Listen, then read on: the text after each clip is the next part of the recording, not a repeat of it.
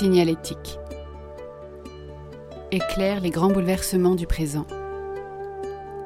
Explore les balises. Dessine l'avenir.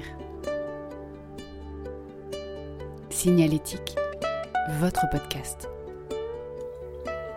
Dans une tranchée, sous les bombes, confinés dans un abri, les écrivains voyageurs témoignent de ce qu'ils voient, de ce qu'ils entendent au péril de leur vie. Tandis que la confiance envers le journalisme se dégrade, que certains médias commandent plus qu'ils ne s'intéressent aux faits et à leurs analyses, quel est le rôle de l'écrivain voyageur? En quoi son regard nous éclaire et nous alerte? En quoi est-il indispensable pour la préservation de notre démocratie? Bonjour à toutes et à tous, vous êtes sur Signalétique et pour aborder ces questions, je reçois Olivier Weber, écrivain voyageur, auteur d'une trentaine de livres, grand reporter, réalisateur, ancien diplomate. Bonjour Olivier. Bonjour Ludovic. J'ai choisi de vous interviewer car vous avez un regard très affûté sur les conflits, vous n'hésitez pas à aller au contact des faits et de l'humain, vous n'hésitez pas non plus à nous alerter, à vous positionner sans filtre. Ensemble, nous allons parler de votre nouveau roman intitulé Dans l'œil de l'archange, que vous publiez aux éditions Kalman Levy, et qui est un magnifique hommage à Gerda Taro, photojournaliste allemande et militante anti-nazie. Il m'a semblé intéressant de vous interviewer dans le cadre de cette parution car vous y relatez les premiers événements de la guerre civile espagnole qui ont conduit à la Seconde Guerre mondiale. J'ai choisi aussi de vous interviewer car vous avez couvert de nombreux terrains de conflit depuis une quarantaine d'années et plus récemment l'Ukraine et, l'Arménie. J'aimerais que vous nous aidiez à y voir plus clair sur ces conflits. Et en filigrane, nous échangerons ensemble sur le rôle des écrivains voyageurs dans la compréhension que l'on peut avoir du monde et dans la sauvegarde de notre démocratie. J'ai appris beaucoup de choses en vous lisant, notamment sur les écrivains comme Hemingway, Aragon, Malraux, Gide, souvent évoqués en des propos élogieux et dont nous verrons tout à l'heure que leurs positions n'ont pas toujours été au rendez-vous de l'histoire. Alors avant de rentrer dans le vif de ces sujets, est-ce que vous pourriez vous présenter Olivier? Oh bah vous l'avez très bien fait Ludovic, donc je suis écrivain, écrivain voyageur comme on dit maintenant, et donc je voyage, j'écris autant des romans que des récits, euh, des essais aussi quelquefois sur des conflits mais pas que. Et euh, voilà, pour moi c'est un petit peu être dans la ce que j'appelle l'humeur du monde, d'être au contact euh, des populations, euh, des victimes, mais pas que des victimes, des gens que je rencontre, euh, que, que, je ne connais pas le plus souvent, que je retrouve quelquefois. Et cela à travers soit le roman, encore une fois, donc littérature de fiction, imaginaire, soit euh, à travers ce qu'on appelle la littérature du réel, donc plutôt le descriptif, le factuel, le documenté. Et je crois qu'il y a des frontières assez floues entre ces deux genres de littérature. Donc voilà, je suis quelqu'un qui voyage et j'aime le voyage, même pour des romans quelquefois qui n'ont rien à voir avec le pays où je me rends, mais j'ai besoin justement euh, d'être un petit peu dans ce mouvement presque perpétuel, on va dire, pour euh, voyager, pour euh, rencontrer, pour éventuellement euh, relater, soit par le roman, soit par le récit. Et, et, et un petit, vous avez fait quand même un, une petite pause dans l'écriture avec une activité de diplomate. Est-ce que vous pouvez nous en dire deux mots? Parce que c'est quand même important dans votre parcours. Ce, ce... Oui, alors j'étais pendant cinq ans ambassadeur de France, ambassadeur de France itinérant sur différentes thématiques, dont l'attrait des êtres humains, donc l'esclavage, l'esclavage moderne, mais aussi euh, sur les droits de l'homme. Et euh, c'était principalement ce qu'on appelle un poste d'ambassadeur multilatéral et non pas en bilatéral avec un pays, donc ambassadeur de France dans tel ou tel pays d'Afrique ou d'Asie ou d'ailleurs.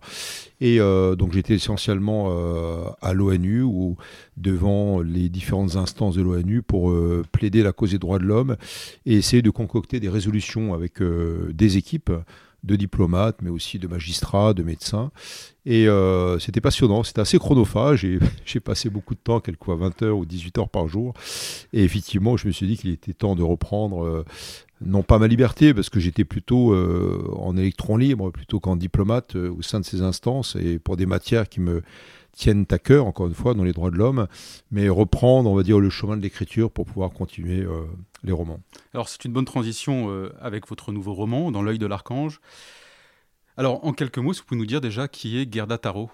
Alors Gerda Taro est une euh, jeune photographe allemande aux, aux origines juives et polonaises et qui a échappé à la, à la Gestapo en, dans l'Allemagne où elle vivait.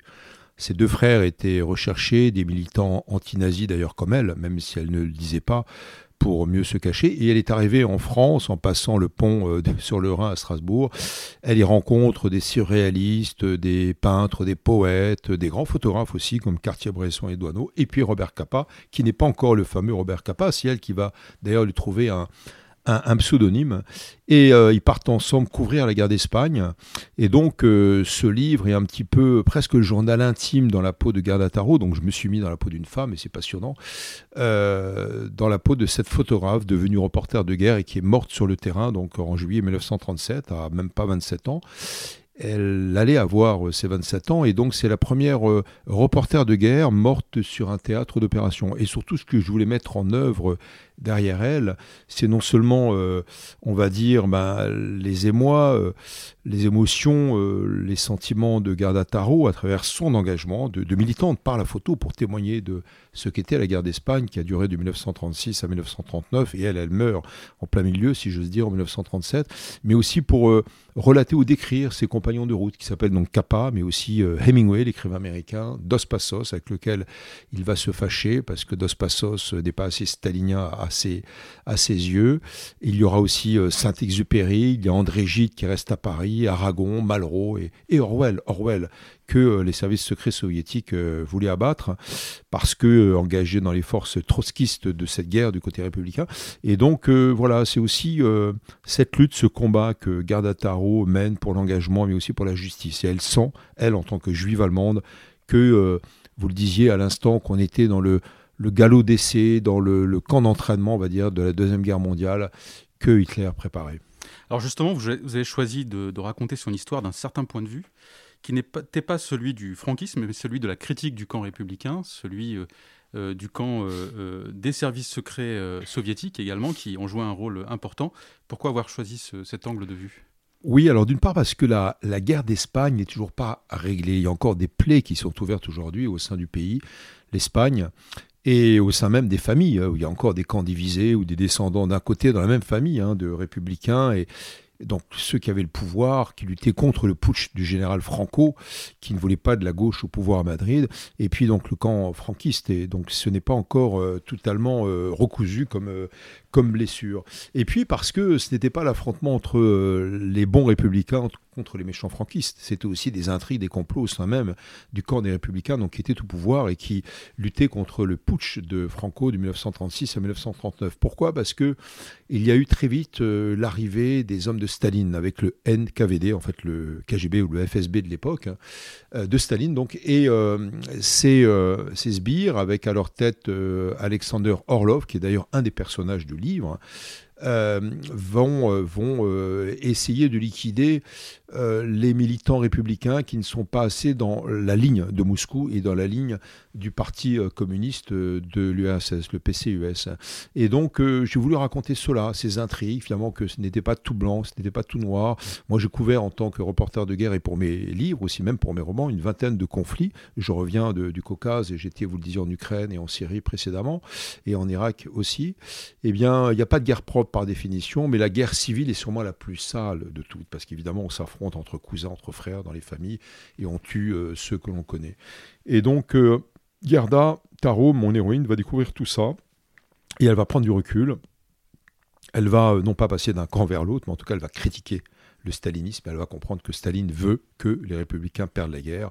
Et Hitler l'a très vite compris, puisqu'il se dit c'est un blanc-seing, c'est une autorisation pour aller envahir un peu plus tard la France, la Belgique, la Pologne et d'autres pays. Et donc, c'est aussi au-delà même de cette intrigue politique, c'est une intrigue policière, parce que va se dérouler, ça c'est vrai, le plus grand casse de l'histoire, le casse du siècle, c'est le vol de 510 tonnes d'or, les fameuses réserves de la Banque centrale d'Espagne, qui sont en fait euh, toutes les pièces, euh, tous les trésors apportés euh, par les conquistadores, les conquérants donc, de l'Amérique du Sud, espagnols, et euh, or qui va être confisqué, euh, littéralement volé par euh, les hommes de Staline et rapatrié de Cartagena, donc de Carthagène, le port espagnol sur la Méditerranée, vers Odessa et vers Moscou.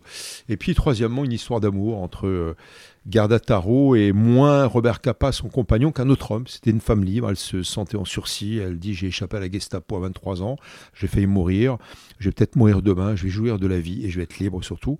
Et donc son amant, c'est Jonathan, qui est un peu plus jeune qu'elle, qui a une vingtaine d'années. Elle en a entre 23 et 26, hein, donc, euh, puisqu'elle meurt à 26 ans.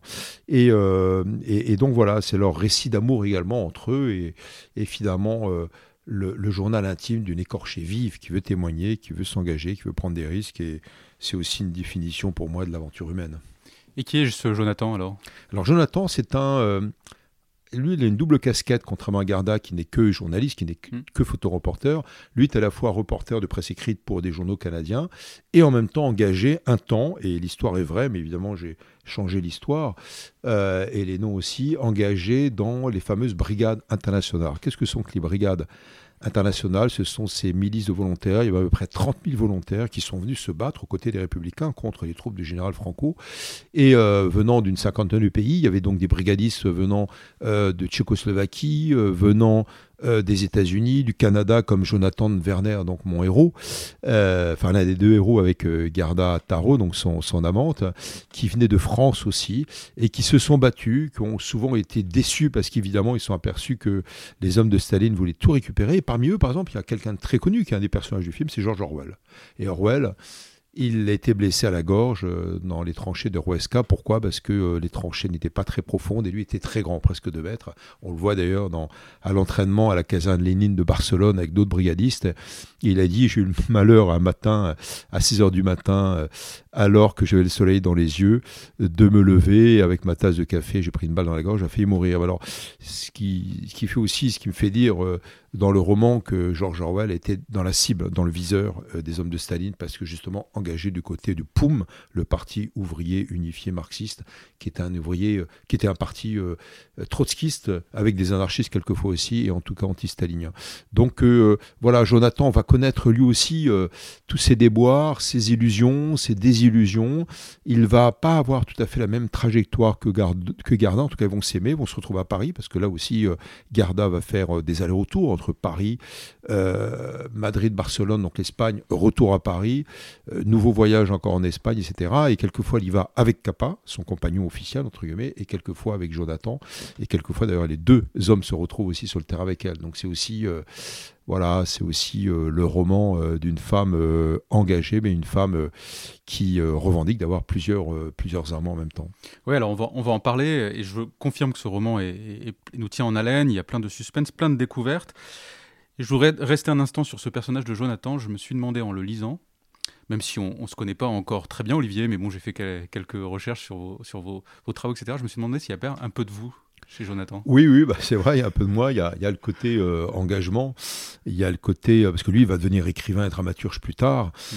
Euh, quand Garda va mourir, il va jamais totalement s'en remettre. Et de la même manière que Robert Capa ne s'en jamais, ne s'en n'est jamais remis totalement. Oui, bien sûr, un roman n'est jamais totalement fictionnel. Il y a une part par l'émotion, par les sentiments, par l'histoire, de, sa propre histoire. Donc il y a un côté aussi euh, on va dire, euh, une, part, euh, une part de ses propres élans, les, émotions, les sentiments de, de, l'auteur, ça je crois que c'est important. Mais moi je suis un petit peu bicéphale dans ce roman. Je suis à la fois Jonathan Werner, le, le jeune héros et en même temps euh, garde à tarot, c'est peut-être ma part de féminin, mais en tout cas, euh, j'étais très sensible aussi à, ces deux engagements de Jonathan et Garda qui sont différents. Et puis, euh, ce qui est terrible aussi avec les personnages, c'est quelquefois agaçant parce que bon, je suis tombé amoureux de Garda pendant ces années d'écriture et en même temps, elle vous échappe, comme Jonathan m'a échappé. Donc, à un moment, ils font leur propre histoire, ils creusent leur sillon, ils suivent leur destinée, et cela vous échappe, ils se croisent, ils se décroisent, ils s'aiment, ils se désaiment. Et euh, voilà, tout ça sur fond de guerre. Mais pour répondre à votre question, c'est vrai qu'il y a des moments, euh, à force d'être confronté aux guerres, on est euh, presque dans l'envie, peut-être pas de prendre les armes, mais pas loin, de se dire assez, c'est assez, il y a trop d'injustice. On a un côté un peu révolté, et, moi je revendique ce côté révolté pour pas tomber dans une lassitude aussi, hein, pour pas tomber dans une comment dirais-je, euh, un côté euh, aigreur presque. Et, donc c'est important pour moi, de, par la fiction ou par le récit du réel, euh, de, réalimenter ce que j'appelle cet élan d'espérance. je voudrais qu'on approfondisse ce point tout à l'heure, mais restons encore un instant sur le roman. quel est son rapport à l'amour justement à, à Garda Alors Garda, elle est hum, elle est très amoureuse euh, bah, de, Jonathan, un petit peu moins de, de Kappa qui veut se marier avec elle, mais surtout elle veut accomplir son destin, donc témoigner, elle sait qu'elle est... Euh, euh, en exil et qu'elle ne retrouvera sûrement plus jamais le chemin du retour au pays natal qu'est l'Allemagne. Elle dit ça a été au, passé mon pays, mon pays, ma patrie, ce n'est plus ma patrie, c'est un pays nazi maintenant. Et donc euh, elle s'engage et comme elle a survécu à la Gestapo, et ça c'est vrai, elle a été arrêtée pendant 15 jours parce que la Gestapo et la SA, donc les sections d'assaut de Hitler, euh, recherché ses deux jeunes frères, Oscar et Karl.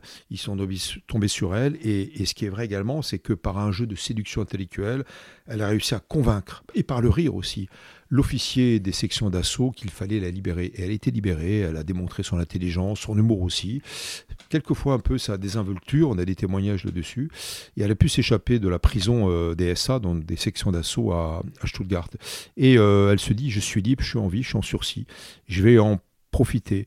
Et, tant pis s'il y, a, y a la mort. Et alors après, il y a un point de bascule. Est-ce qu'on va vers le suicide? Est-ce qu'on va vers la prise de risque maximale? Ou est-ce qu'au contraire, on mesure les risques, on essaye de les limiter pour mieux témoigner Elle est à la limite entre les deux. Elle est sur le, fil du funambule. Elle arrive à un moment à Tolède, qui est une ville que je connais, au sud euh, de Madrid, et euh, finalement dont la ville était occupée euh, par les républicains au pouvoir en Espagne, et le sommet de la citadelle, détenu détenu par, euh, par les, les, troupes de, Franco. Et, euh, et, en fait, euh, la, citadelle de Tolède était assiégée pendant des mois. Et à un moment, elle, elle erre sur les, sur les tranchées et elle a failli se faire descendre. Et finalement, elle refuse de redescendre. Et donc, en fait, il y a un côté presque risque tout. Là, on voit bien qu'elle a eu un, un traumatisme psychologique profond. Je ne peux pas trop le révéler parce que c'est dit dans le livre. Et euh, ça revient justement, ça remonte à l'arrestation par euh, les nazis de, Hitler. Et là, elle va se révéler. Et là, elle va comprendre, grâce à Jonathan, grâce à une nuit d'amour également, elle va comprendre qu'il faut sortir de ce traumatisme-là. Et euh, il y a une prise de conscience.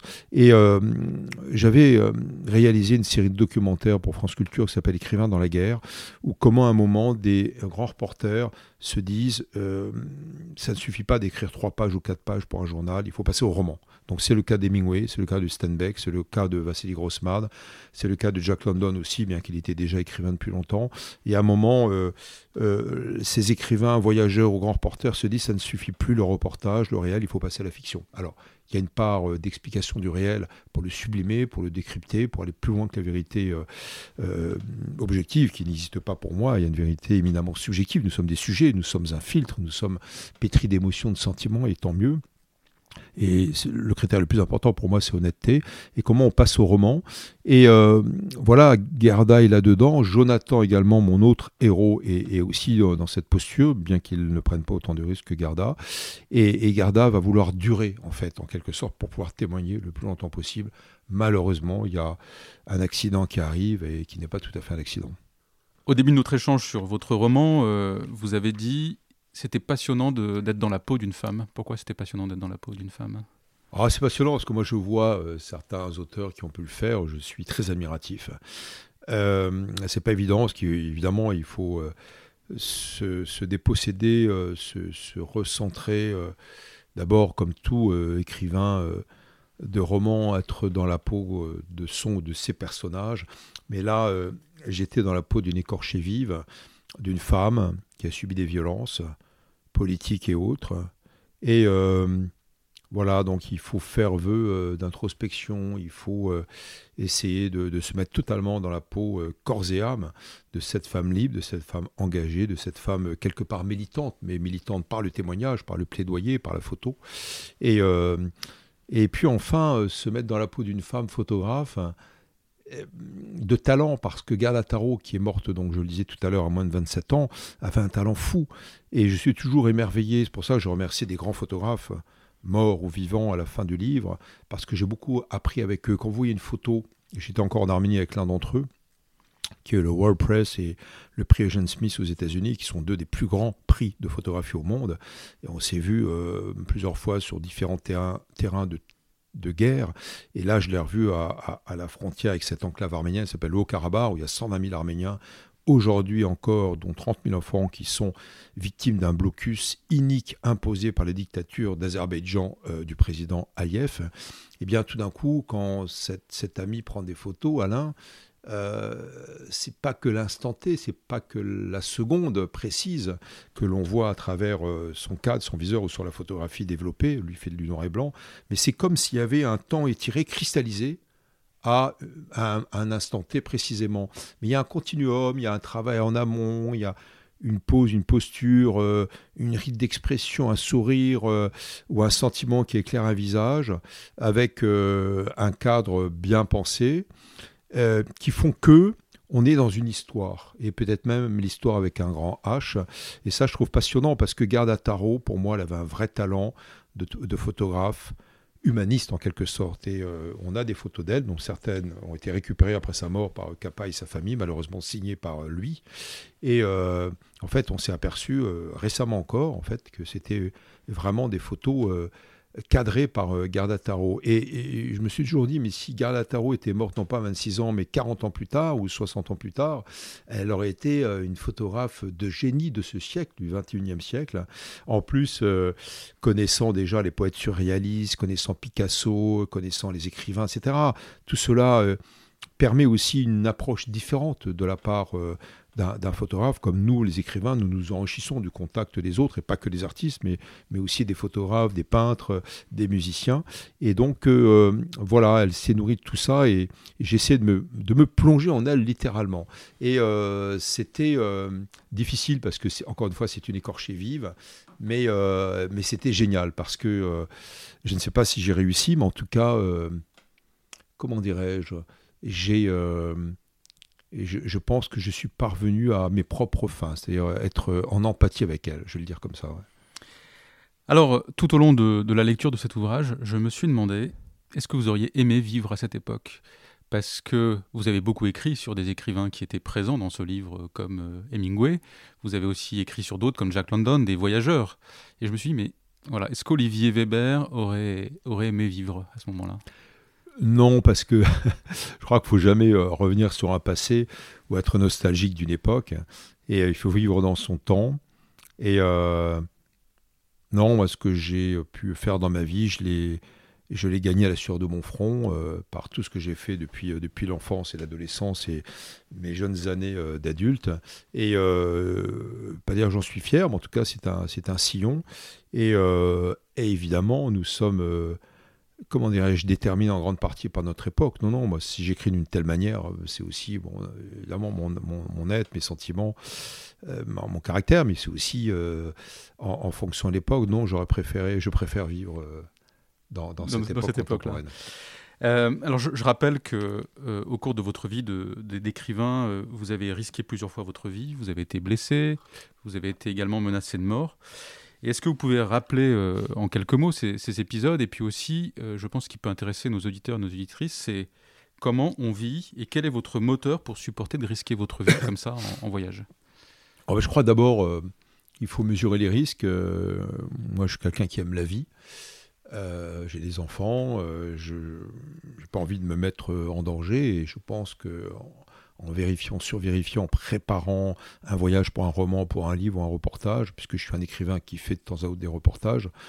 80% écrivain peut-être, ou trois quarts et un quart euh, du, reportage, et le reportage nourrit le roman étrangement. Et quand euh, je suis trop longtemps euh, enfermé devant un mur blanc, parce que je ne veux pas voir de paysage quand j'écris, je veux voir un mur blanc, parce que sinon je suis emporté par les montagnes ou la mer, etc.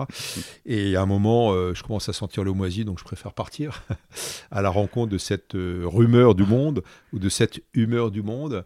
Eh bien, quand je prépare ces voyages ou ces reportages, je pense qu'on peut limiter les risques à au moins 50%. Vous me direz, il en reste encore d'autant.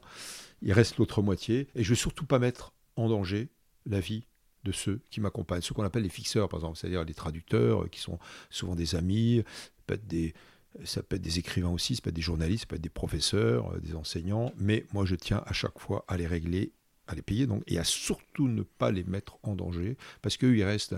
Et euh, donc voilà, une fois qu'on a dit ça, moi j'ai... Été donné pratiquement pour mort 16 fois, j'ai fait le compte. Hein. Je ne parle même pas des autres prises de risques. Hein c'est des risques très souvent subis. Hein. Il y a le risque balistique des balles, des obus sur les champs de bataille. Puis après, il y a un risque qui est de plus en plus euh, présent depuis quelques décennies. Et ça va en progressant, c'est le risque humain, c'est-à-dire d'enlèvement, grâce aussi à nos chers téléphones portables. Donc ça à peu près tout. On peut, un groupe armé ou un groupe politique peut euh, prendre une commission euh, en enlevant à Bagdad ou en Afghanistan ou ailleurs ou en Syrie un, un étranger, un écrivain ou un grand reporter ou un humanitaire même. Donc oui, ça, on a euh, quand même une sorte de rétrécissement de l'espace du voyage qui est patent.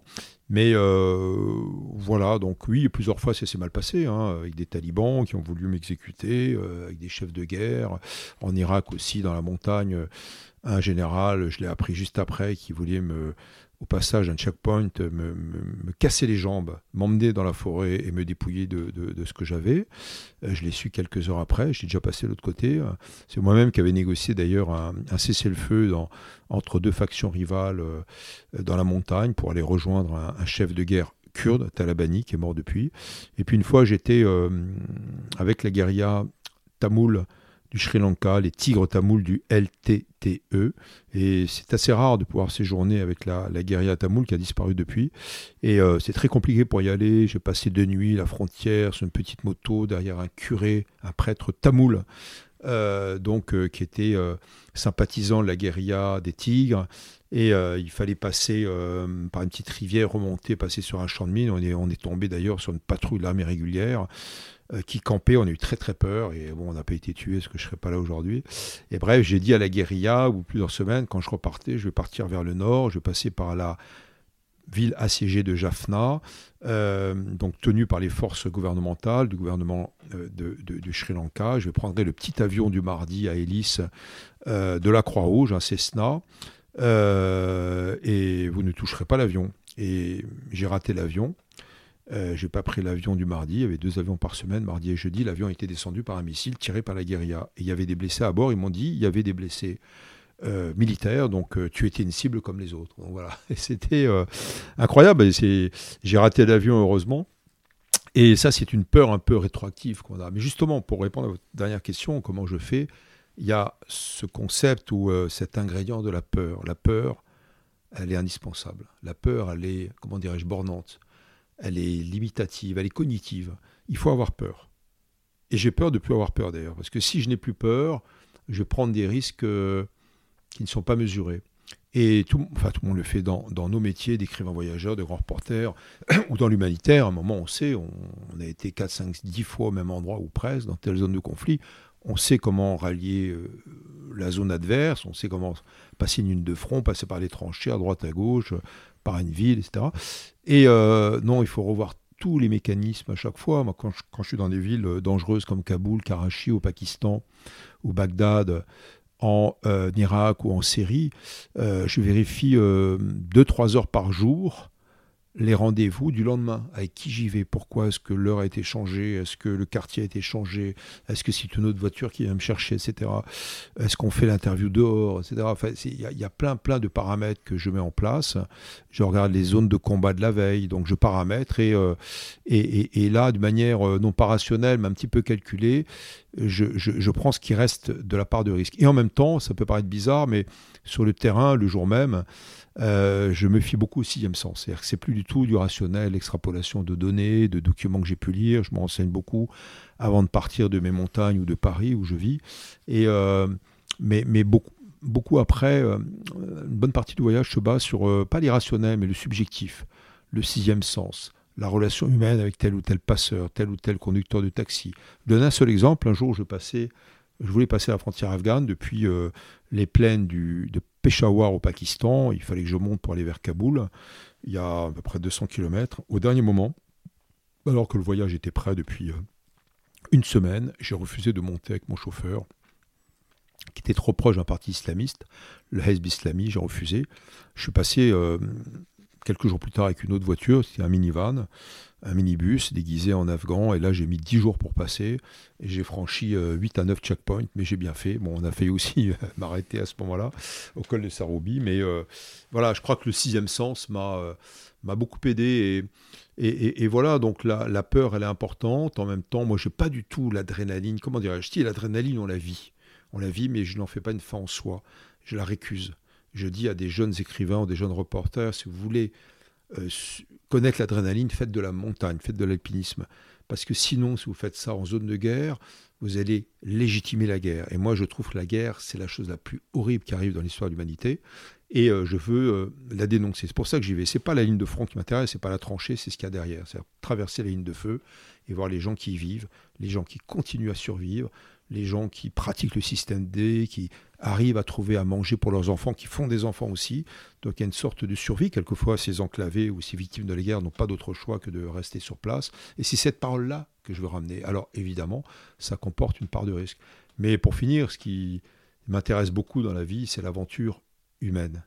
Je tiens, je tiens vraiment aux deux euh, qualificatifs, donc le nom, l'aventure, et l'adjectif euh, humaine, parce qu'il euh, y a une part de rencontre. Alors, quand on parle évidemment d'aventure, pour moi, il y a aussi comme prima la sortie de la zone de confort et un, certain niveau de prise de risque.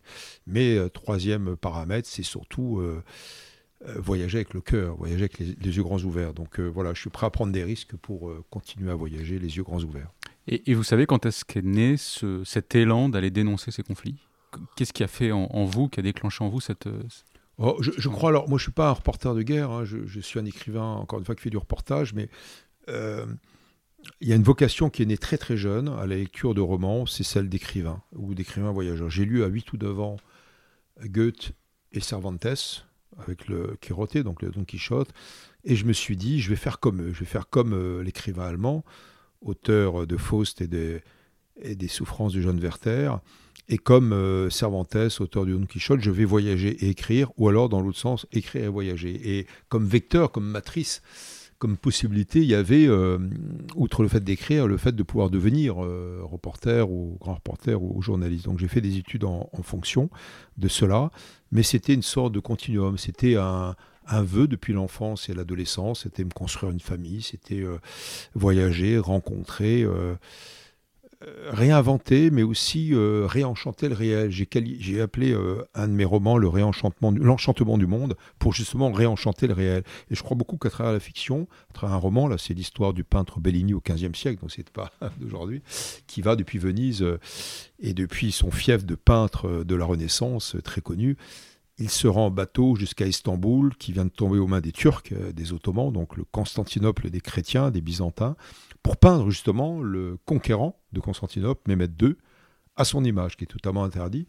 Et, euh, et, voilà, donc euh, je l'ai intitulé L'enchantement du monde parce que euh, il y, a toute une métaphore sur le roman, sur la fiction, sur la relation réelle, parce que le roman nous permet quelquefois de mieux comprendre le réel qu'un document ou qu'un récit. Alors, vous disiez tout à l'heure, vous avez des enfants, quand, quand vous rentrez et que vous leur dites, ben voilà, j'ai failli être tué ou j'ai pris tel risque Comment ça se passe? Non, je raconte pas. Euh, je raconte pas ce que j'ai fait sur le terrain. Et euh, bon, maintenant ils sont grands, mais c'est vrai que pendant des années, je, me disais voilà, je pars par exemple euh, samedi. Je vais à Bagdad, par exemple, où il y a ce qu'on appelle une route de la mort qui fait 16 km entre l'aéroport et le centre-ville. Est-ce qu'il faut prendre une voiture blindée, être protégé mais être reconnaissable, ou est-ce qu'il faut prendre une voiture banalisée, un taxi, et prendre le risque d'être arrêté, d'être enlevé, d'être tué? Bon, moi j'ai pris toujours la deuxième option, mais je me disais euh, quand est-ce que je leur dis au revoir à mes enfants? Est-ce que je leur dis au revoir jeudi soir, vendredi soir, samedi matin? Et euh, sachant que j'avais des chances de parvenir. Et, ça c'est terrible parce qu'il y a une peur, euh, comment dirais-je, anticipative qui s'installe. Et j'en suis venu plusieurs fois à trembler. Et qu'est-ce que je fais? Je renonce ou pas? Et c'est très étrange, il y a presque un, décollement de, soi euh, moi, je ne suis pas suicidaire encore une fois, mais à partir de quand la prise de risque vaut-elle la peine? Et euh, je crois que j'ai jamais renoncé, bien que j'ai fait très très attention sur le terrain. J'ai changé plusieurs fois ma, non pas ma destination finale, mais mon itinéraire. Et euh, voilà. Puis une fois qu'on est sur le, terrain, on, on se blinde pas, parce qu'il faut pas se blinder, il faut garder ses sentiments, ses, impressions, ses émotions. Mais on essaye de pas s'effondrer. Et après, il y a le retour. Je parlais de peur anticipative. Après, il y a qu'est-ce qu'on fait du retour? Et euh, c'est pas évident parce que le monde continue de tourner et tant mieux. Et euh, quand on a vu des guerres, on a une vingtaine comme moi, on a du mal à en parler parce qu'évidemment, on va pas ennuyer son entourage ou ses amis. Ça serait répétitif, ça serait noir. Donc très souvent, on garde ça pour soi. Et, là, ça peut être traumatisant. Alors moi, heureusement, j'ai eu euh, l'écriture et le roman qui m'ont beaucoup, beaucoup aidé, comme presque thérapie, on va dire, mais ce n'était pas le but. Hein. Mais en tout cas, c'est vrai qu'en noircissant euh, trois pages par jour euh, ou deux pages, j'arrive, je suis arrivé à expurger, à refouler tout ce que j'avais en moi. Et donc, euh, oui, oui, donc c'est important que, que d'écrire et, et, en même temps que de mesurer les risques. Oui, Gerda, elle, elle, a, Elle n'a pas réussi à construire une famille, elle a hésité à construire un couple. On sent qu'elle a un rapport euh, à, tout ça qui est complexe. Elle a aussi un rapport au bonheur. Hein. Je, vous lis. Euh, Gerda est convaincue que si elle est pleinement heureuse, elle ne pourra plus être photographe de guerre. C'est sans doute une chimère, mais son fragile château de cartes tient assis depuis le drame, que les amours fugaces permettent de consolider. On sent qu'elle elle peut pas faire autrement en fait. Elle a besoin de ces reportages, sinon elle sombre. Oui, elle sombre absolument, et elle a besoin de témoigner, puis elle a besoin d'oublier ce drame que je ne veux pas décrire là. Mmh, c'est dans, dans le, livre. Et c'est Jonathan, l'un de ses deux amants, qui va, qui va l'aider à, prendre conscience de, de, ce drame, à le nommer, à en parler toute une nuit rue de l'Ambre, dans l'hôtel euh, à côté de Montparnasse qu'ils occupaient tous les deux. Retour de la guerre d'Espagne, où ils vont s'aimer et ils vont passer la nuit à, discuter. Ça va sortir d'elle. Et en même temps, euh, il, y a, le côté aussi euh, écorché vif dont je parlais tout à l'heure. Elle est quelqu'un de très sensible, à mon avis, de doué ou de surdoué. En tout cas, j'en fais quelqu'un de, très doué.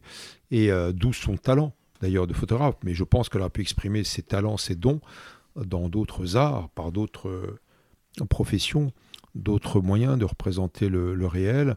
Et euh, c'est une sorte de fuite en avant. Alors la fuite en avant en français, hein, c'est un terme un peu péjoratif, alors que la connotation est beaucoup plus positive en allemand ou en, anglais.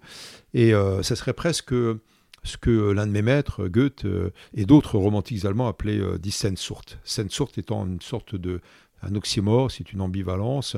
Ça serait, c'est pas la nostalgie. La nostalgie, c'est bah, finalement le fait de penser au passé, de le regretter, là, ce serait une sorte de nostalgie du lendemain. C'est-à-dire l'attente de l'espérance, l'attente du lendemain. Moi, c'est ce qui m'a porté depuis l'enfance et encore aujourd'hui, avec beaucoup de mélancolie. Voilà, c'est une, c'est une approche teintée de mélancolie qui permet d'espérer en se disant demain sera mieux.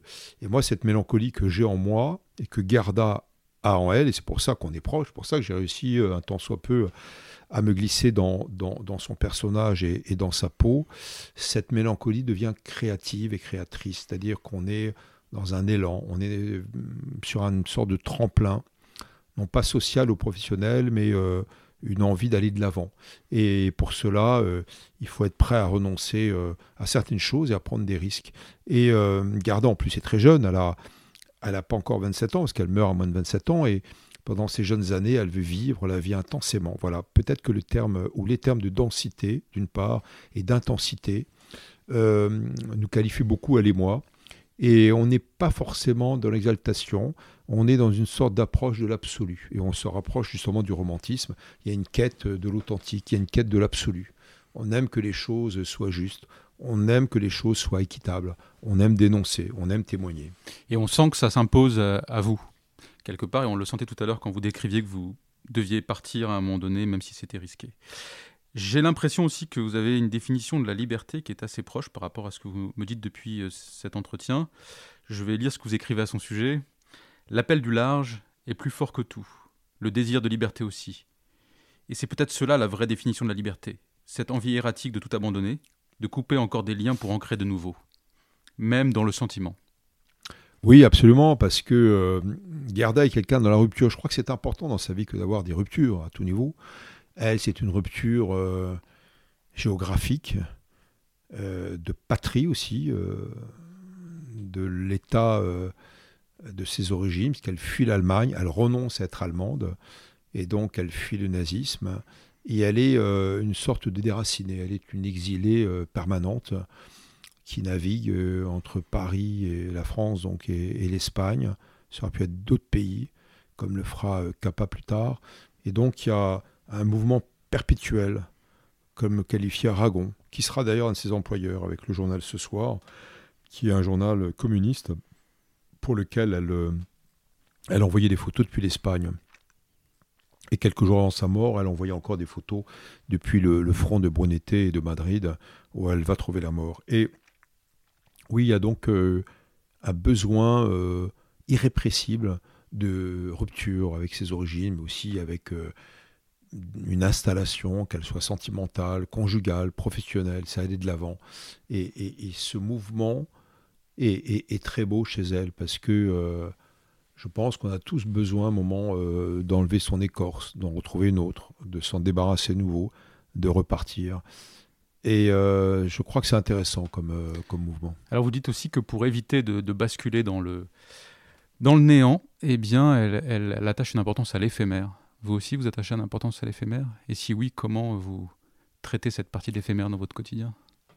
Oui, je crois que euh, on est très très souvent dans la nostalgie, donc le regret du passé euh, dont je parlais tout à l'heure, ou mmh. dans l'attente euh, d'un futur qu'on ne connaît pas encore, et on profite rarement de l'instant T, ce qui est l'éphémère par, par définition. Et voilà, je pense qu'il faut apprendre à vivre avec cette passion pour l'instant T. C'est pas forcément une jouissance, hein, c'est pas du tout, euh, euh, comment dirais-je, une approche euh, hédoniste de la vie. Ça peut l'être aussi, mais c'est pas exclusif.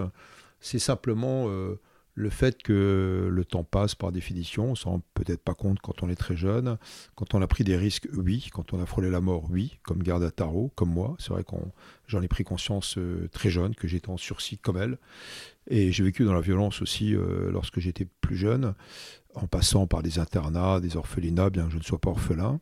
Et, euh, cette prise de conscience fait que euh, on, va s'inscrire à certains moments dans l'instant T. C'est très dense, c'est très intense, et c'est une sorte de sacralisation du temps pour non pas empêcher que le temps se déroule, parce que rien ne peut l'empêcher, mais pour mieux euh, se rendre compte de, de l'instant éphémère justement de la vie, d'une part, et puis deuxièmement, ce critère d'humilité, de modestie, qu'on doit tout savoir. Euh, j'ai écrit un livre qui s'appelle Royaume de la Lumière. C'est une expédition, une des expéditions que j'ai montées en Himalaya. Cette fois-ci, c'était avec un, aveugle pour la collection des ethnologues qui s'appelle euh, Terre humaine. Et euh, le but, c'était la marche méditative. C'est à 5000 mètres, 4000 mètres d'altitude, pendant un mois, marcher plusieurs heures par jour. Et là, on est tellement fatigué, tellement essoufflé qu'évidemment, on va se concentrer sur l'instant T d'une part, puis deuxièmement sur ce qu'il y a le plus économe dans ses gestes et dans sa parole. Et, euh, et, voilà, c'est un réapprentissage de la lenteur, c'est une sorte aussi de critique positive de l'hyper-rapidité de notre époque qui nous empêche quelquefois de regarder qui nous sommes véritablement. Et puis, euh, tout d'un coup, d'être au pied des montagnes, comme disait le philosophe allemand euh, Heine euh, elles seront toujours là, ces montagnes sont là, nous, ne faisons que passer 80 ans ou un petit siècle, et ces montagnes seront là encore en principe dans des centaines de millions d'années. Donc il y a, ce, principe d'arrogance qu'il nous faut combattre, qui est propre à la nature humaine malheureusement, et qui débouche très souvent sur la guerre, qui est la chose la, plus horrible qui existe encore une fois dans l'histoire de l'humanité, depuis Cain et Abel, on va dire. et, euh, et donc, euh, voilà, c'est important de se rendre compte que nous sommes euh, un tout dans un monde, sur une planète, dans un univers. Nous représentons le monde vivant humain, mais aussi le monde vivant non humain, le végétal, le minéral, et puis euh, et le reste du monde, comme on dit. Je voudrais, Olivier, qu'on parle aussi du travail de terrain. on, est pratiquement obligé d'en parler en fait, parce que je ne sais pas vous, mais moi dans mon quotidien, je rencontre beaucoup de personnes qui doutent de ce travail, qui parfois même vont jusqu'à penser que que ce travail est, dirigé, que c'est de la propagande, que le travail sur, sur place euh, n'est pas authentique, n'est pas honnête, comme vous le disiez. Et vous qui êtes un écrivain de, rigueur, euh, vous parlez très bien dans, votre roman de, des services de renseignement, des personnalités politiques qui vont essayer d'amadouer les écrivains, qui vont essayer de les manipuler. Est-ce que vous, quand vous allez euh, sur un terrain de conflit, on essaye de vous manipuler? Comment vous gérez justement cette indépendance de pensée, cette honnêteté dont vous parliez tout à l'heure? Oui, bah c'est très important d'essayer d'avoir euh, plusieurs points de vue, de les récolter, que ce soit pour un roman, pour un récit, pour un, reportage. Euh, et après, deuxième critère, donc on se fait une idée, mais il faut se méfier de tout le monde, même de son traducteur, de son fixeur, comme on dit, euh, de son accompagnateur. Il faut tout le temps remettre en cause la parole donnée et la parole qui est transmise. Et voilà, c'est une gymnastique intellectuelle évidemment, nous sommes euh, encore une fois des sujets et il n'y a pas d'objectivité normative, sinon elle serait dangereuse et on tomberait évidemment dans un plan quinquennal d'un régime autoritaire. C'est ce qui se passe avec les régimes euh, autocratiques, hein, que mm. ce soit la Russie, la Chine, etc. Donc il faut garder sa, liberté de penser. C'est très important. Ce qui fait que la personne qui récolte euh, ce type de témoignage, encore une fois, pour un roman ou pour un reportage ou un récit, qu'il soit écrivain, écrivain voyageur, grand reporter, et quelquefois les deux ou les trois, comme moi, ou un écrivain qui fait des reportages, eh bien, euh, on est dans effectivement le principe euh, d'honnêteté. Et euh, il faut se dire qu'on ne doit pas être au service d'une cause, même si on est quelquefois sympathisant. Mais en tout cas, il faut dénoncer. Et, je crois que c'est important. Je me rappelle ce que disait Joseph Kessel, qui est mort à 81 ans, et quelques années avant sa mort, euh, dans un documentaire de télévision, accoudé dans, au, bar donc d'un restaurant de Montparnasse, il disait au réalisateur ce que je n'aime pas, et là, tout d'un coup, il laisse planer un silence éternel de quelques secondes avec son fume-cigarette au bout des doigts, sa crinière blanche de lion, sa chemise blanche. Ce que je n'aime pas, c'est l'injustice. Et je trouvais ça très beau qu'ils soient encore rebelles, enfin dans le sens, euh, non pas d'insoumission, mais de dénonciation des injustices. Euh, j'ai trouvé ça très fort et c'est une, c'est un, comment dirais-je, un mot d'ordre. C'est, euh, oui, je dirais que c'est un principe qu'il faut garder en tête, ne pas être blasé, essayer euh, de dénoncer encore, sinon il faut changer, il faut changer d'approche. Alors d'ailleurs, dans, votre roman, on voit bien que cette honnêteté, ils l'ont peut-être, euh, ils sont peut-être plusieurs à l'avoir, les, les écrivains qui, sont dans votre roman, mais en revanche, la bonne lecture de, l'histoire, la, lecture entre les lignes, si je puis dire, à part Gerda Taro et George Orwell, ils sont pas nombreux. On voit que Hemingway, Malraux, Aragon sont animés par leur idéologie ou par euh, la propagande qui leur a été commandée. Et, là, on voit que c'est pas facile de, pouvoir avoir une, euh, comment dire, une lecture euh, honnête de ce qui se passe de la part du citoyen français de l'époque. Oui, absolument, surtout que bah, c'est une guerre qui reste mythique justement par ce côté engagement des brigadistes et des brigades internationales dont je parlais, 50 pays, 30 000 volontaires du monde entier. c'est une passion qui est transmise encore par leurs descendants, euh, cet engagement au risque de leur vie, et puis euh, contre le franquisme et contre les putschistes du général Franco. Et en même temps, euh, on se rend compte qu'il y avait des mots d'ordre derrière, qui était la propagande soviétique, qui était la présence du NKVD, donc des services secrets de Staline, etc. Et Staline d'ailleurs qui ne voulait pas que la gauche reste au pouvoir ou gagne la guerre contre Franco. Et euh, donc c'était un désastre, évidemment, c'était le drame annoncé qui allait suivre, euh, qui allait être donc la Deuxième Guerre mondiale. Et euh, il y a l'alliance des, pardon, l'alliance des totalitarismes aussi, que vous évoquez très bien. Tout à fait, l'alliance des totalitarismes entre le nazisme et euh, le communisme de Staline, que dénonce d'ailleurs un, écrivain voyageur que j'aime beaucoup, euh, je l'évoquais tout à l'heure, c'est Vassili Grossman, avec Vie et Destin. Il est correspondant de guerre sur le front de Stalingrad en, 1942, et, donc il va dénoncer cela en étant dans la boue avec les soldats soviétiques, correspondant pour d'ailleurs le journal de, l'armée rouge. Et il va dénoncer euh, à la fois le nazisme, lui qui est juif, russe, mais qui était surtout écrivain soviétique, euh, membre de l'Union des écrivains soviétiques, donc euh, adoubé totalement par l'appareil du Kremlin et par Staline, et il va devenir anti-stalinien et anti-régime soviétique installé dans son pays à l'époque. Et, et, donc voilà, donc il y a des personnages très ambivalents, et elle, Garda, va, va évoluer là-dedans. Jonathan aussi, euh, son amant, mon héros, ils vont évoluer, ils vont comprendre qu'il y a évidemment des intrigues, des complots de la part de Staline et de son maître d'œuvre, qui est Alexander Orlov, sur le terrain.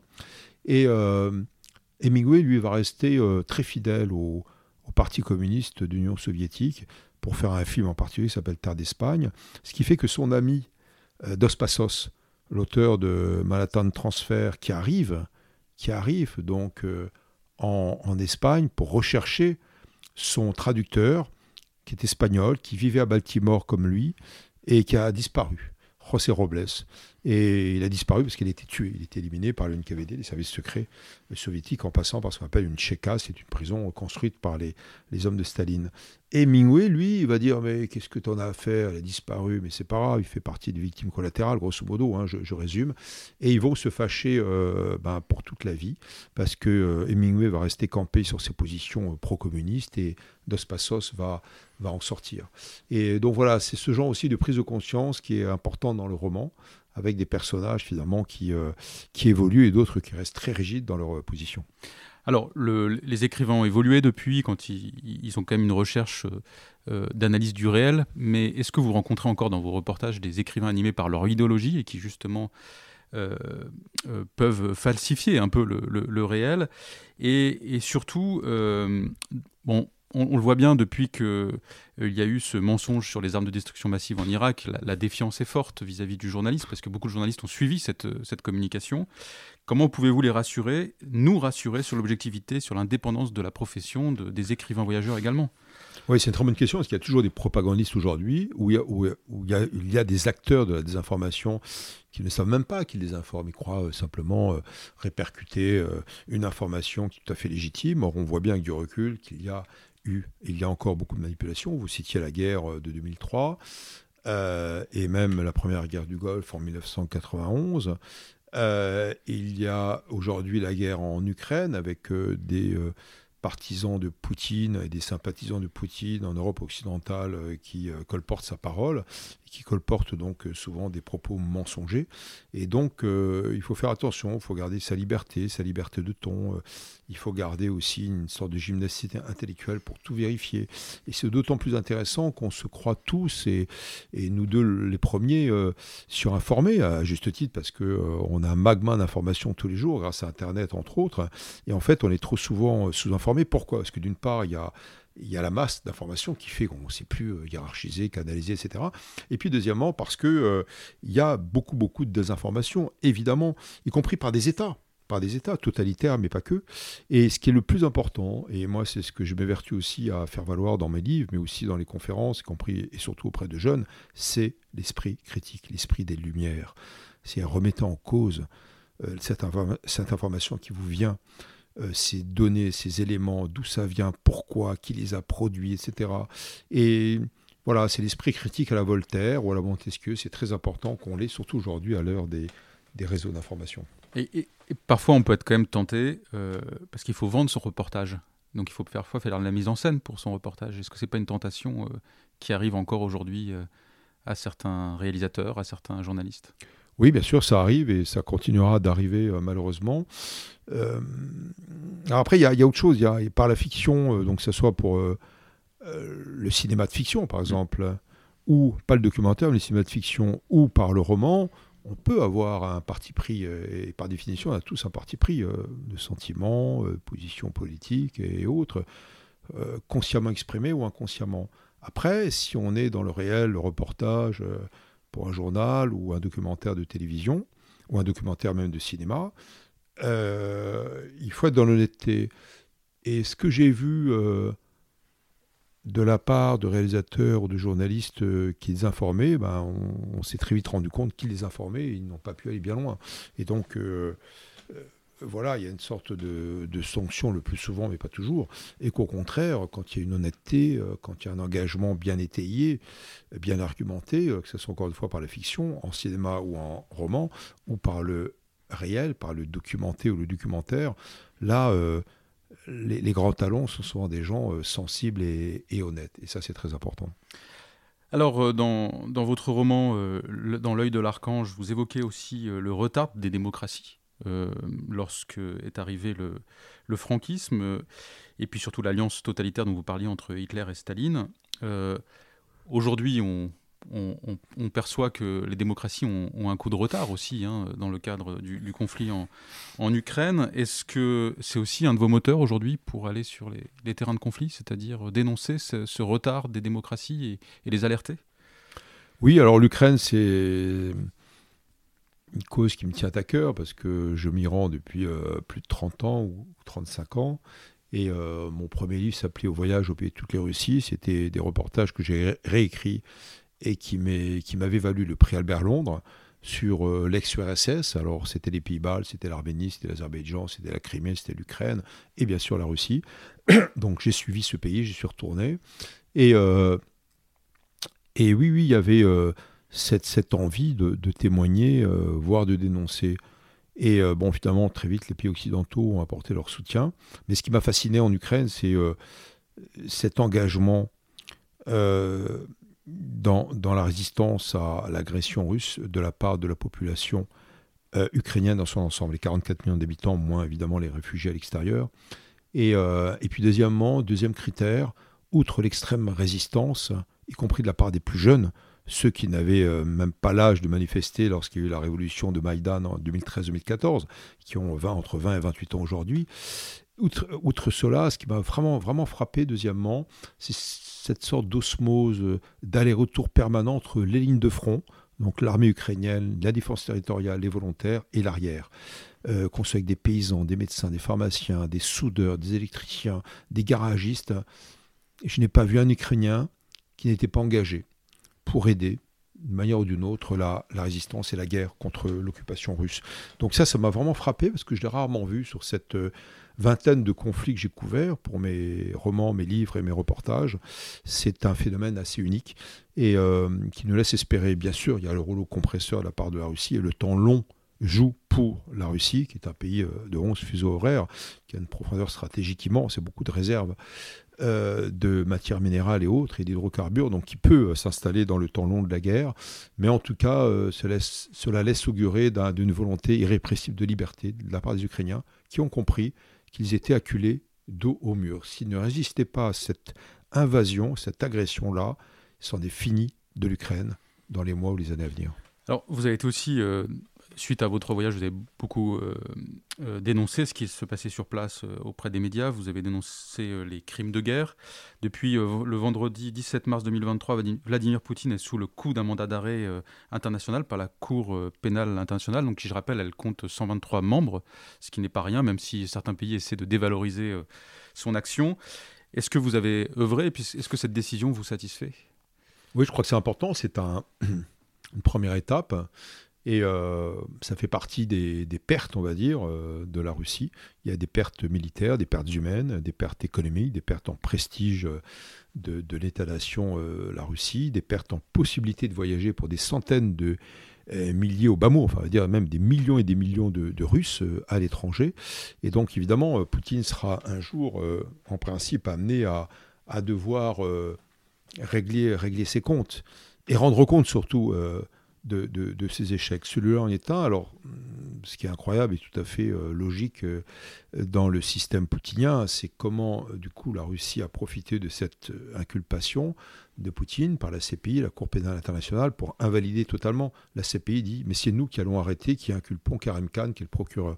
Ça veut dire quoi? Ça veut dire que la Russie ne reconnaît pas le droit international dans son ensemble. Il n'y a pas que le statut de Rome qui qualifie donc euh, l'essence même euh, et, la marche de la CPI, de la Cour pénale internationale, c'est le droit international dans son ensemble qui est remis en cause par la Russie.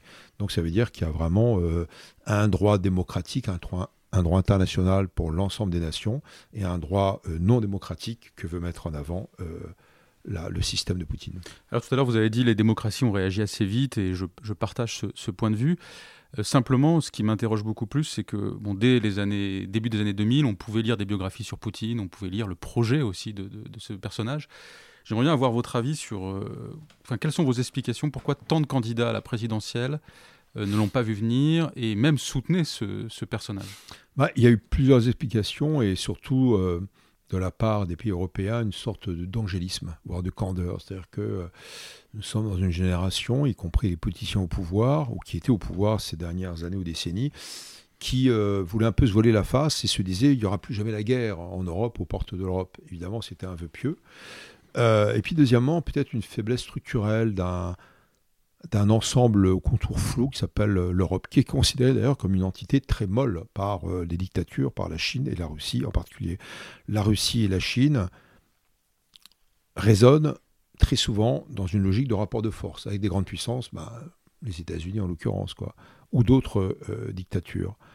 Mais la Russie et la Chine considèrent l'Union européenne et l'Europe en général comme étant une entité très faible et avec des frontières passoires, avec euh, des régimes différents, des régimes trop démocratiques, trop tolérants, etc. etc. Et donc, euh, ce sous-ensemble flou n'a pas su peut-être euh, mettre le nom sur les périls à venir. Et puis la troisième raison, c'était tout simplement l'échange économique. On l'a vu avec l'Allemagne de Merkel, qui a préféré signer des contrats avec la Russie, qui a préféré donc acheter le gaz russe plutôt que de penser à à, long terme. Et puis le quatrième facteur, c'est la différence de gestion du temps, du temps politique. Les euh, démocraties ont une gestion du temps très court, parce qu'on n'est pas dans une mandature de 4 ou 5 ans, on est dans une gestion du temps politique à l'horizon d'un an ou deux ans. Euh, très vite, on est déjà en campagne électorale, à peine on, est élu. Euh, on a du mal, quand on est dirigeant d'un pays démocratique ou occidental, à, gérer le futur, le futur lointain encore plus. Alors que les dictatures ont un, un système de pensée du temps politique très long. On pense sur deux, trois générations. Évidemment, il n'y a pas de remise en question du système électoral ou du système d'acquisition du pouvoir en Russie et en Chine. Donc, euh, le temps chinois, comme le temps persan, le temps des Iraniens au pouvoir actuellement, est un temps sur 50 euh, à 60 à 70 ans. Moi, je l'ai vu en diplomatie en particulier. Donc voilà, c'est la quatrième raison pour laquelle il y a une, sorte de faiblesse structurelle à ne pas voir approcher euh, le, danger, le danger Poutine. Et il n'y a pas une envie aussi de, de préserver une civilisation chrétienne, comme diraient certains aujourd'hui en Europe? Non, je crois pas. Non, c'est euh, plutôt préserver la démocratie, mm. qui, est, euh, qui était un, système euh, extensible mm. depuis finalement le siècle des Lumières, et avec bien sûr des accidents de parcours phénoménaux. Hein. Je pense bien sûr au siècle des génocides qui était le XXe siècle. Et, et, après cela, évidemment, euh, les penseurs, les philosophes, euh, les systèmes démocratiques se sont dit que ces valeurs-là étaient universelles. Mm. Il y a une totale remise en question. Euh, il y a les systèmes démocratiques, il y a les totalitarismes ou les démocratures, c'est-à-dire des démocraties avec des élections euh, au suffrage universel de régimes autoritaires. C'est le cas de la Turquie en particulier. Bon, les Turcs euh, choisissent un, régime fort mm. et euh, avec quand même une confiscation de, certains pouvoirs, et bien sûr y compris le pouvoir de liberté de la presse en Turquie comme en Russie. Et, et puis après, a ce qu'on appelle le reste du monde, c'est-à-dire les pays du Sud, les pays en, en voie de développement, les pays émergents, l'Afrique, une partie de l'Asie, l'Amérique du Sud, qui hésitent quelquefois à choisir son camp, y compris pour des raisons euh, économiques, de lien avec la Chine, avec son programme des routes de la soie de 114 pays, 1100 milliards de dollars, cher à Xi Jinping depuis 10 ans, depuis 2013. C'était même euh, son leitmotiv depuis son arrivée au pouvoir en 2013. Or, Xi Jinping, euh, président chinois, est l'homme le plus puissant en Chine depuis Mao Tse-tung, et peut-être bientôt plus puissant que lui. Et donc voilà, ce reste du monde, hésite quelquefois entre le lien euh, avec les démocraties et euh, la vassalisation avec les, dictatures. Et ça, je crois qu'il faut défendre euh, plus que jamais, non pas un système démocratique européen exportable, mais les valeurs démocratiques au sein même de ces pays. Et ça, c'est possible quand, par exemple, en France, une partie des citoyens disent qu'ils seraient plutôt favorables à un régime autoritaire? Oui, je crois qu'il faut euh, défendre ces valeurs démocratiques de liberté de pensée, de liberté d'expression. Euh, après, il y a toujours, euh, évidemment, des courants de pensée ou des franges de la population, en France ou ailleurs, qui sont attirés par les extrémismes, enfin par, par le totalitarisme, on va dire, parce que hmm. l'extrémisme n'est pas forcément du totalitarisme. Et bien sûr, et bien sûr, vu euh, les carences aussi de la démocratie, hein, ce que disait Churchill, euh, mm. la démocratie c'est le pire du système, il n'y en a pas de meilleur. Et puis force est de constater que euh, les démocraties, à cause de cette gestion dont je parlais du temps, qui est mm. un temps trop court, n'arrivent pas à penser le futur et surtout l'avenir climatique, l'écologie. Et, ça, évidemment, certains pensent que un système totalitaire, enfin en tout cas un régime fort, serait mieux à même si tant est qu'il soit euh, destiné à cela et dirigé vers ces euh, objectifs, il serait peut-être euh, mieux équipé pour penser l'avenir. Mais on n'en est pas là et on ne va pas plaider le totalitarisme pour essayer de gérer le cours du climatique, alors que les dictatures elles-mêmes n'en sont même pas capables aujourd'hui. Vous craignez pour la démocratie? Oui, oui, je crois que c'est un acquis qu'il faut tout le temps défendre, qui est tout le temps remis en cause, y compris par les réseaux sociaux, y compris par des États totalitaire, y compris par des manipulations. Et je crois que il faut effectivement défendre chèrement ces libertés. Moi, je voyage beaucoup dans le monde et euh, je, vois des Africains, des Asiatiques, des Sud-Américains qui envient euh, les systèmes démocratiques, euh, même des migrants, même des gens qui veulent traverser clandestinement les frontières, qui disent mais évidemment pour nous c'est incroyable parce qu'on n'a pas de liberté de penser, on n'a pas de liberté d'expression, on a très souvent des systèmes totalitaires dans nos pays. Et euh, ça peut prêter à sourire, mais euh, les systèmes démocratiques font euh, rêver dans les pays du Sud aujourd'hui. Alors récemment, vous êtes allé à plusieurs reprises en, Arménie. Est-ce que vous pouvez nous raconter un peu ce qu'il ce se passe sur place? Parce que bon, on en parle, mais de manière très épisodique. Et, et avant ça, peut-être, comment vous choisissez le lieu dans lequel vous allez aller? Parce qu'il y a plusieurs conflits dans le monde. Quel est celui Comment vous faites votre choix? Oui, alors moi je, je, ne couvre pas que les conflits. Hein. J'écris mm. mes romans euh, enfermés euh, euh, dans ma maison en montagne ou à Paris. Et je, je choisis au coup par coup. Il y a un projet, ça peut être un projet collectif avec des amis, ça peut être une expédition en Himalaya comme je l'ai fait, ça peut être un voyage sur les routes de la soie, comme j'étais l'an dernier au Tadjikistan, ça peut être aller en Irak ou en Syrie voilà, ça peut être à la fois pour un livre, ou pour un reportage, pour un film, quelquefois pour une expédition d'aventure elle-même, et, quelquefois même pour une mission humanitaire. Et souvent, euh, ça se conjugue. Hein, euh, d'une mission humanitaire, je peux en tirer une idée de roman qui n'a rien à voir avec évidemment ce que j'ai vu sur le terrain. Mais voilà, c'est être inclus dans cette marché du monde. Et euh, voilà, je dirais que c'est au coup par coup, mais il y a, y a toujours ce ressort intime qui est le fait de de repartir à l'aventure ou de repartir à l'autre bout du monde, ça m'anime. Euh, je suis, euh, je, suis construit comme cela. Et hum, ça peut paraître équivalent, mais c'est ambivalent, pardon, mais c'est euh, Nicolas Bouvier, l'écrivain voyageur suisse, qui est décédé, qui disait Mais quand on écrit un voyageur, il faut voyager six mois par an et le reste du temps s'enfermer dans sa chambre pour écrire six mois par an. Donc voilà, c'est vrai que c'est un peu contradictoire, mais ça permet justement de, de, mieux raconter, de mieux réenchanter le réel. Quant à l'Arménie, l'Arménie c'est un petit pays au sud de la Russie qui est dans le Caucase, avec euh, comme voisins des dictatures euh, laïco-religieuses, que ce soit la Turquie, l'Azerbaïdjan et euh, l'Iran, et qui fait moins de 3 millions d'habitants, et qui subit ce que j'ai appelé dans mes trois derniers essais, non pas romans mais essais, le jeu des néo-empires. Alors qu'est-ce que c'est qu'un néo-empire? C'est un ancien empire qui redevient un empire. C'est la Russie il y quatre dans le monde, l'Iran, c'est la Turquie aussi, et un peu plus loin, c'est la Chine. Quatre pays qui redeviennent impérialistes, qui n'étaient plus des empires, mais qui redeviennent aujourd'hui expansionnistes, avec ce qu'on appelle le soft power, c'est-à-dire euh, euh, des aires d'influence euh, non martiales, non guerrières, ou du hard power, donc une guerre économique ou une guerre de type militaire qui est mise en avant. Euh, d'où l'agressivité de la Chine avec les, routes de la soie, par exemple, dont je parlais tout à l'heure, qui s'étendent jusqu'en Mauritanie, euh, jusqu'en Hongrie, jusqu'à des ports d'Europe, etc. Et euh, c'est une sorte de colonisation sans les gardes rouges, c'est exactement ça, donc on est vraiment dans l'impérialisme. Et, et l'Arménie se retrouve dans le jeu de trois de ces néo-empires, donc l'Iran, la Turquie et la Russie.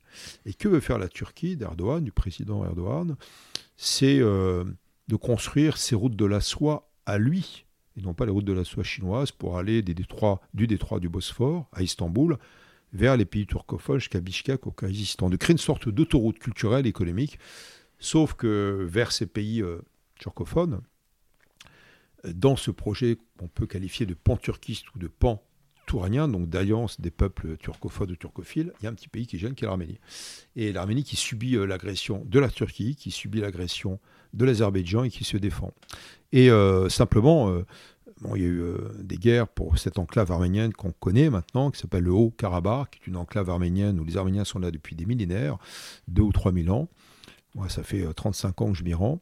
Et où 120 000 habitants, dont 30 000 enfants, sont totalement enclavés et soumis à un blocus inique décrété par les dictatures d'Aliyev, le président d'Azerbaïdjan. Qu'est-ce qu'a fait la Turquie pour aider son voisin de l'Azerbaïdjan, eh bien la Turquie a envoyé non seulement des armes, non seulement des généraux, avec presque une, une OPA, une sorte de prise de pouvoir de l'armée d'Azerbaïdjan à Bakou, la capitale, par l'armée turque, mais en plus a recyclé des djihadistes en emmenant par avion, d'abord euh, en camion ou en voiture, jusqu'à Gaziantep en Turquie, depuis la Syrie, et ensuite de Gaziantep par avion turc jusqu'à l'Azerbaïdjan, des centaines et des centaines de djihadistes de l'État islamique, entre autres, mais pas que, pour aller combattre contre les Arméniens. Donc, évidemment, euh, contradiction énorme, violation du traité de l'OTAN, cette alliance euh, de l'Atlantique Nord, dont fait partie en tant que membre permanent la Turquie. Et donc voilà, donc il y a une survivance, une résistance, une résilience de la part du peuple arménien qui m'émeuve.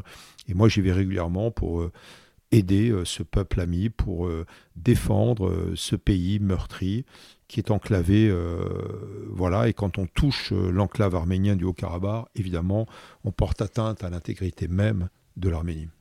Merci pour euh, ce témoignage, Olivier. Alors, nous approchons de la fin de, notre épisode. Je voudrais vous poser encore quelques questions. vous avez évoqué la question écologique. Alors, elle, me semble il me semble important de l'aborder avec vous parce que vous voyagez beaucoup.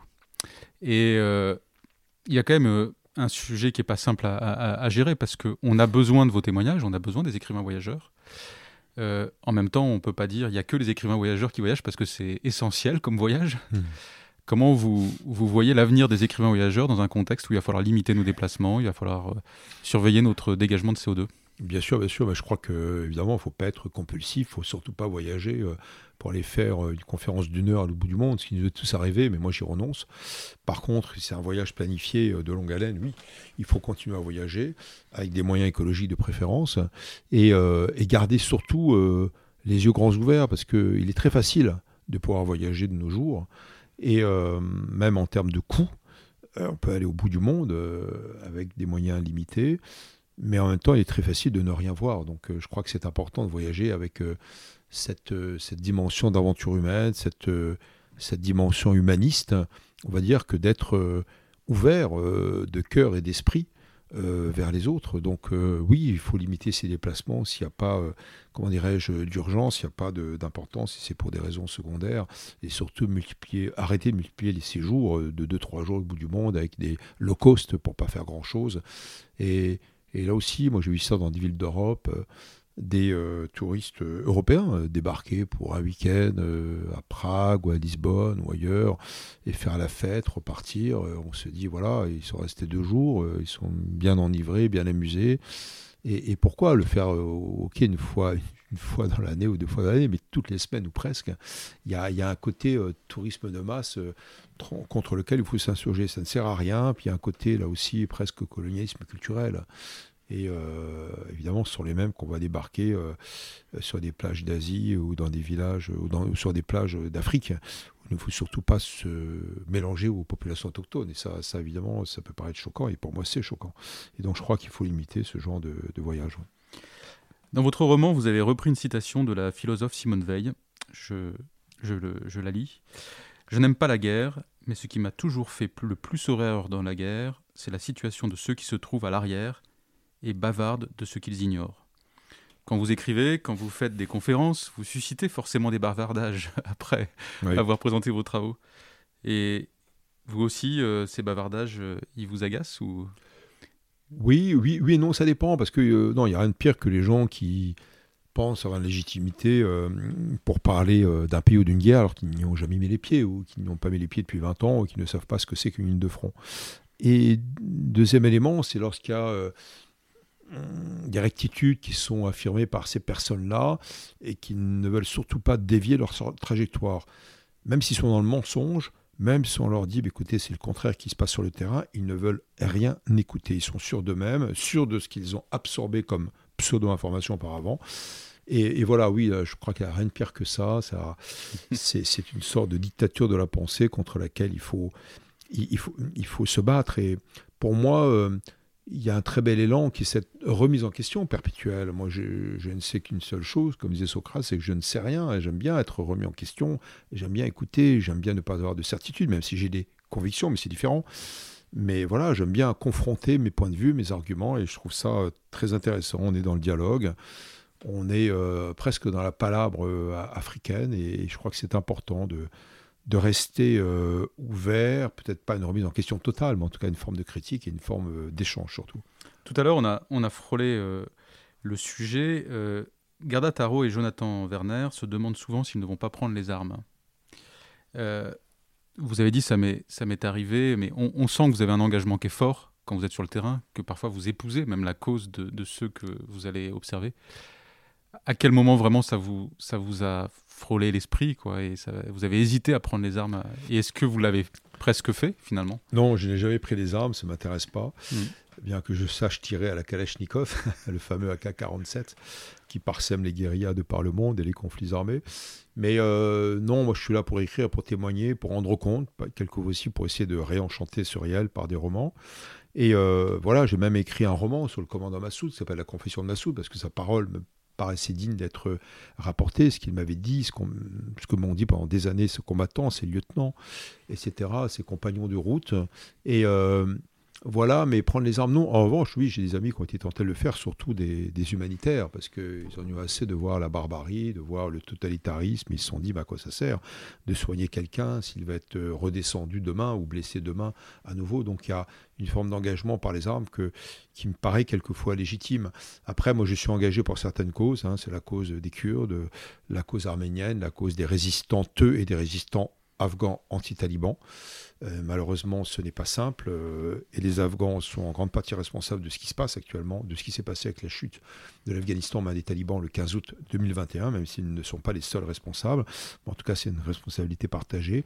N'empêche que sur le fond, sur l'éthique, sur le principe, je continue à défendre euh, cette cause. Et puis aussi sur l'Ukraine, parce que c'est un pays qui m'est cher. J'y vais donc, je l'ai dit, depuis plus de trois décennies, et qu'il y a une agression de la part de la Russie. C'est une évidence, et qu'il ne faut pas laisser gagner le système de Poutine, alors que lui croyait pouvoir gagner, y compris, il croyait pouvoir renverser le régime de Zelensky à Kiev en, 15 jours. Ce qui s'est avéré donc une tâche euh, finalement euh, quasiment impossible pour euh, l'armée, russe, bien que rien ne soit totalement acquis. Donc oui, j'ai, des causes, j'ai des, causes à défendre, des convictions. J'ai envie encore de porter comme disait notre cher confrère et maître, euh, non seulement Joseph Kessel, mais Albert Londres. Albert Londres qui disait, le prince des reporters, qui disait euh, porter la plume dans la plaie. Je crois que c'est important. Et euh, je ne crois pas que nos romans, nos documentaires, nos récits, nos essais, nos reportages changent le cours du monde, mais ça peut aider à la marche quelquefois et aider à une prise de conscience, y compris de la part des opinions publiques et de certains États. Et ce que j'ai cru comprendre dans votre ligne directrice, c'est que vous restez vraiment très clairement un défenseur de la paix, mais la paix passe pas forcément par la défaite, selon vous? Non, elle ne passe pas forcément par la défaite. Vous savez, un traité de paix, c'est l'expression d'un rapport de force, évidemment. Et, l'histoire est écrite aussi, on le dit, par les vainqueurs. Et euh, là aussi, il y a une vision éminemment euh, subjective euh, de, la part des historiens de, l'histoire. C'est pas que des faits, des chiffres, c'est une, interprétation de ces faits, de ces chiffres. Alors, oui, la paix, la paix, oui, mais quelle paix? Il ne peut pas avoir de paix sans justice. Il faut qu'il y ait des tribunaux internationaux. Quand il y a eu des grands massacres ou des, ou des crimes contre l'humanité, des crimes de guerre. C'est le cas pour euh, l'Ukraine aujourd'hui. C'est le cas également pour l'Arménie, euh, de la part des soldats d'Azerbaïdjan, sur le Haut-Karabakh, cette enclave arménienne, et sur le territoire euh, de l'Arménie, des agressions, des exactions, des décapitations, des tortures, des viols, etc. Et il faut les qualifier, il faut que les responsables soient jugés. Et je crois que c'est important de défendre ce droit international, les valeurs démocratiques, mais aussi, mais aussi par le roman, encore une fois, les, ces valeurs que sont les droits de l'homme, les droits de la femme, euh, la liberté de penser, la démocratie et, la liberté tout simplement. Merci Olivier. Pour conclure cet épisode, euh, est-ce que vous pourriez recommander à nos éditeurs quelques ouvrages, quelques œuvres artistiques? Alors moi j'ai adoré Goethe, j'ai adoré aussi les surréalistes et, et auparavant un des précurseurs du surréalisme qui était le romantique Gérard de Nerval, avec Voyage en Orient, avec euh, euh, Les Filles du Feu en particulier, et puis euh, Cervantes, parce qu'il m'a beaucoup, impressionné très jeune, et j'ai continué à le relire. Je pense beaucoup au Don Quichotte, qui pour moi est une invention, ou une réinvention du roman, en tout cas l'invention du roman moderne au début du XVIIe siècle, c'est Cervantes qui, qui, le signe. Et puis, peut-être aussi après Conrad et, et Jack London, avec Martha Eden. Merci euh, Olivier. Je rappelle à tous que vous pouvez vous procurer donc son dernier roman, Dans l'œil de l'archange. Euh, et je répète, c'est vraiment un roman passionnant. J'ai appris euh, beaucoup de choses. Merci à toutes et à tous pour votre écoute. si vous avez aimé ce podcast, n'hésitez pas à le partager sur les réseaux sociaux. Si vous avez des commentaires sur cet épisode ou des suggestions sur des futurs thèmes à aborder par Signalétique, vous pouvez m'adresser vos messages. Je vous donne rendez-vous pour le prochain épisode. À très bientôt. Au revoir Olivier. Au revoir Ludovic, merci.